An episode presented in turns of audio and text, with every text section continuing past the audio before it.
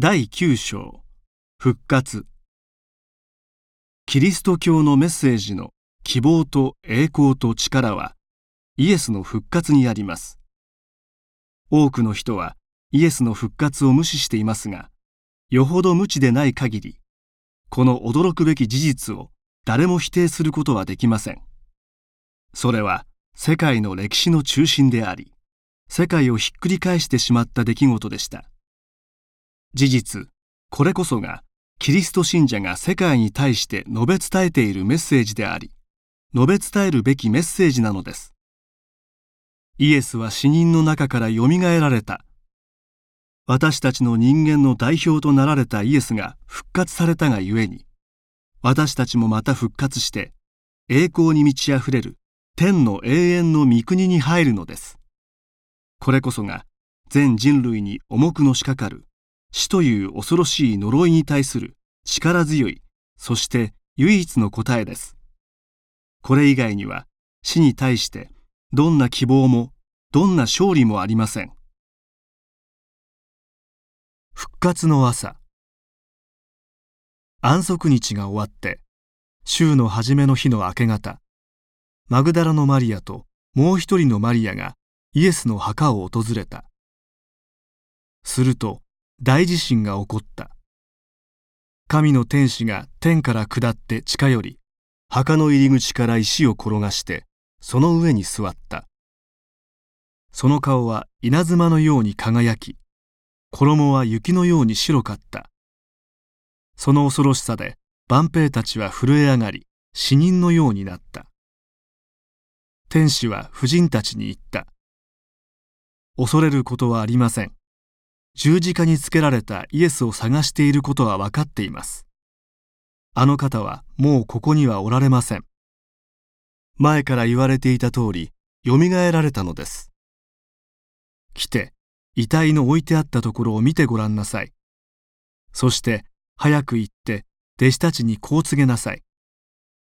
イエスは死人の中からよみがえられた。そして、あなた方より先にガリラヤに行かれ、そこでお目にかかれる。これをあなた方に告げに来ました。婦人たちが恐れて地に顔を伏せると、天使はまた言った。確かにあの方はここにはおられません。よみがえられたのです。まだガリラヤにおられた頃、お話になったことを思い出しなさい。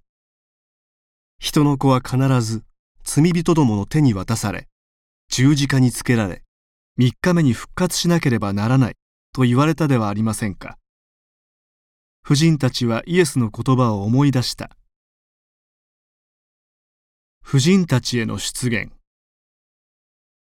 婦人たちは恐れながらも、あふれる喜びで墓を走り去り、弟子たちに知らせるために急いで行った。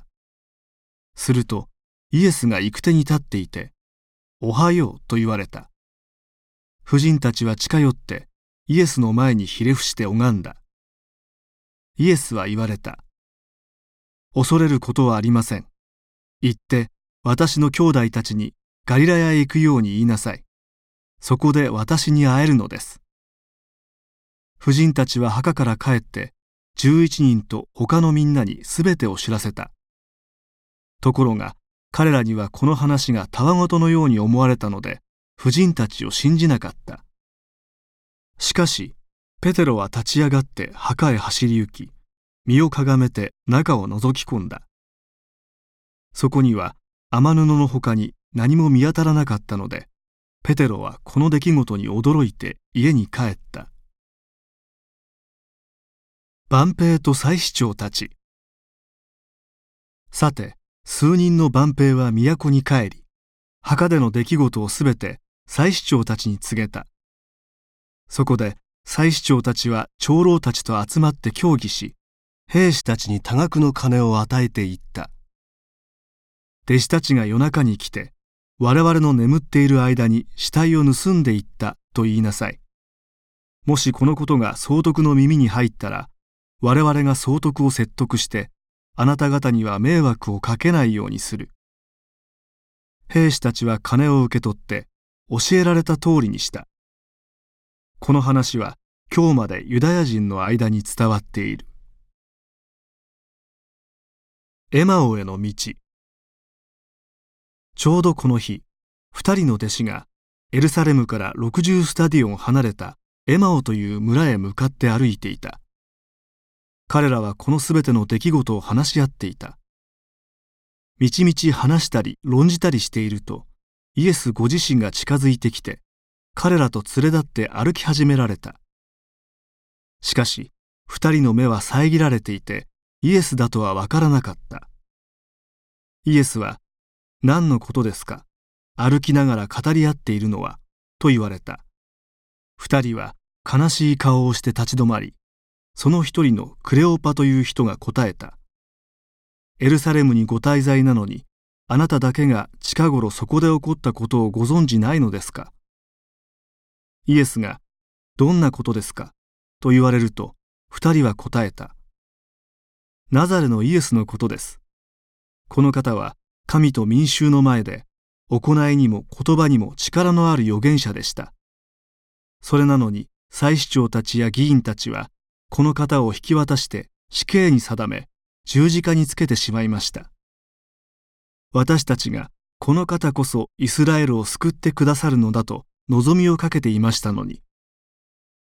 そればかりかそのことがあってから今日で3日目になりますが、仲間の婦人たちが私たちを驚かせました。彼女たちは今朝早く墓へ行きましたが、イエスの体が見当たらないので戻ってきました。しかも天使たちが現れて、イエスは生きておられると告げたというのです。それで仲間の何人かが墓へ行ってみますと、婦人たちが言った通りでイエスは見当たりませんでした。するとイエスは言われた。ああ、物分かりが悪く、心の鈍い者たちよ。預言者たちが説いたことすべてを信じられないとは。メシアはそのような苦しみを受けて栄光に入るはずではなかったのですか。そしてイエスは、モーセやすべての預言者から始めて、聖書全体の中でご自分について書かれている事柄を説明された。目指す村に近づいたが、イエスはなおも先へ行こうとされる様子だった。それで二人が、私たちのところにお泊まりください。そろそろ夕方になり、じきに暗くなりますから、と言って、熱心に頼んだので、イエスは彼らの家に入られた。彼らと食卓に疲れた時、イエスはパンを取り、感謝の祈りをし、パンを裂いてお渡しになった。その瞬間、二人の目が開かれ、イエスだと分かった。それと同時に、イエスの姿は消えるように見えなくなった。二人は、主が道で話しておられた時も、また聖書を説明してくださった時も、私たちの心は燃えたではないか、と語り合った。そしてすぐさま出発してエルサレムに帰った。すると十一弟子とその仲間が集まっていて、本当に主はよみがえってシモンに現れたと話しているところであった。そこで二人も道で起こったことやパンをお先になってイエスと分かったことを説明した。弟子たちへの出現。こう話しているところへイエスご自身が突然彼らの真ん中に立ち、あなた方に平安があるように、と言われた。彼らは驚き恐れて幽霊を見ているのだと思った。そこでイエスは言われた。なぜおじけるのか？どうして心に疑いを起こすのか？私の手や足を見なさい。まさしく私です。触ってよく見なさい。幽霊には肉も骨もないが、ご覧の通り、私にはそれがあるのです。こう言って手と足をお見せになった。彼らが嬉しさのあまりまだ信じられず不思議がっていると、イエスは、ここに何か食べ物がありますか？と言われた。焼いた魚を一切れ差し上げると、イエスは受け取って皆の前で食べられた。イエスは言われた。私がまだあなた方と一緒にいた時に話した言葉はこうです。モーセの立法と預言者の書と詩編に書いてある私についての事柄は必ずすべて成就するということでした。全世界へ出て行きなさい。聖書を悟らせるためにイエスは彼らの心の目を開いて言われた。次のように記されています。メシアは苦難を受け、三日目に死人の中からよみがえる。そしてその名によって罪の許しを得させる悔い改めの知らせがエルサレムから始まってすべての国の人々に述べ伝えられると。あなた方はこれらのことの証人です。私には天と地のすべての権威が与えられています。それゆえあなた方は言ってすべての国の人々を私の弟子にしなさい。彼らに父と子と精霊の名によって洗礼を授けまたあなた方に命じたことをすべて守るように教えなさい。私は世の終わりまでいつもあなた方と共にいますから。イエスはもう一度言われた。あなた方に平安があるように父が私を使わされたように私もあなた方を使わします。そして精霊を受けなさいと言って彼らに息を吹きかけられた。幸いなのは見ずに信じる人。十二弟子の一人でデドモと呼ばれるトマスはイエスが来られた時彼らと一緒にいなかった。他の弟子たちが私たちは主にお目にかかったと言うとトマスは言った。あの方の手に釘跡を見この指を釘跡に入れまたその槍で刺された脇腹の傷跡にこの手を入れてみなければ私は決して信じません。8日の後弟子たちはまた家の中にいた。トマスも一緒であった。戸には皆鍵がかけてあるのに。突然イエスが来て真ん中に立ち言われたあなた方に平安があるようにそしてトマスに言われたあなたの指をここに当て私の手を見なさい。あなたの手を出し、私の脇腹に入れなさい。不信はやめて、信じる者になりなさい。トマスは、我が主よ、我が神よ、と答えた。イエスはトマスに言われた。私を見たから信じるのですか？幸いなのは見ないのに信じる人です。焦点イエスは苦難を受けた後このようにご自分が生きていることを数多くの証拠を持って信者たちに示し40日にわたってたびたび現れ彼らに神の国のことを語られた。また彼らに命じられた。全世界に出て行きすべての作られたものに福音を述べ伝えなさい信じて洗礼を受ける者は救われるが信じない者は滅びの宣告を受ける。イエスはその後彼らを連れて行き手を挙げて祝福された。そして彼らの見ているうちに高く上げられ雲に迎えられて彼らの目から見えなくなった。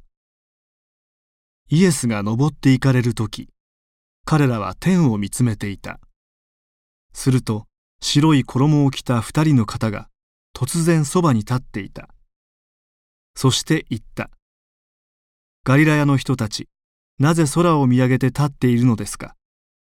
あなた方のところから天に上げられたイエスは、天に行かれた同じ様子でまたおいでになります。信者たちはそのオリーブ山からエルサレムに戻ってきた。この山はエルサレムに近いところにある。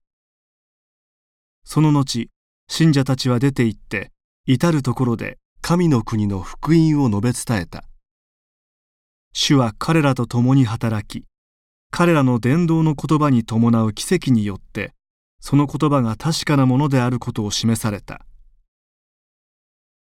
この書物には記されていないが他にも数多くの奇跡をイエスは弟子たちの前でなさったしかしこれらのことを特に書いたのはあなた方がイエスは神の子、メシアであると信じるためであり、またそう信じてイエスの名によって命を受けるためである。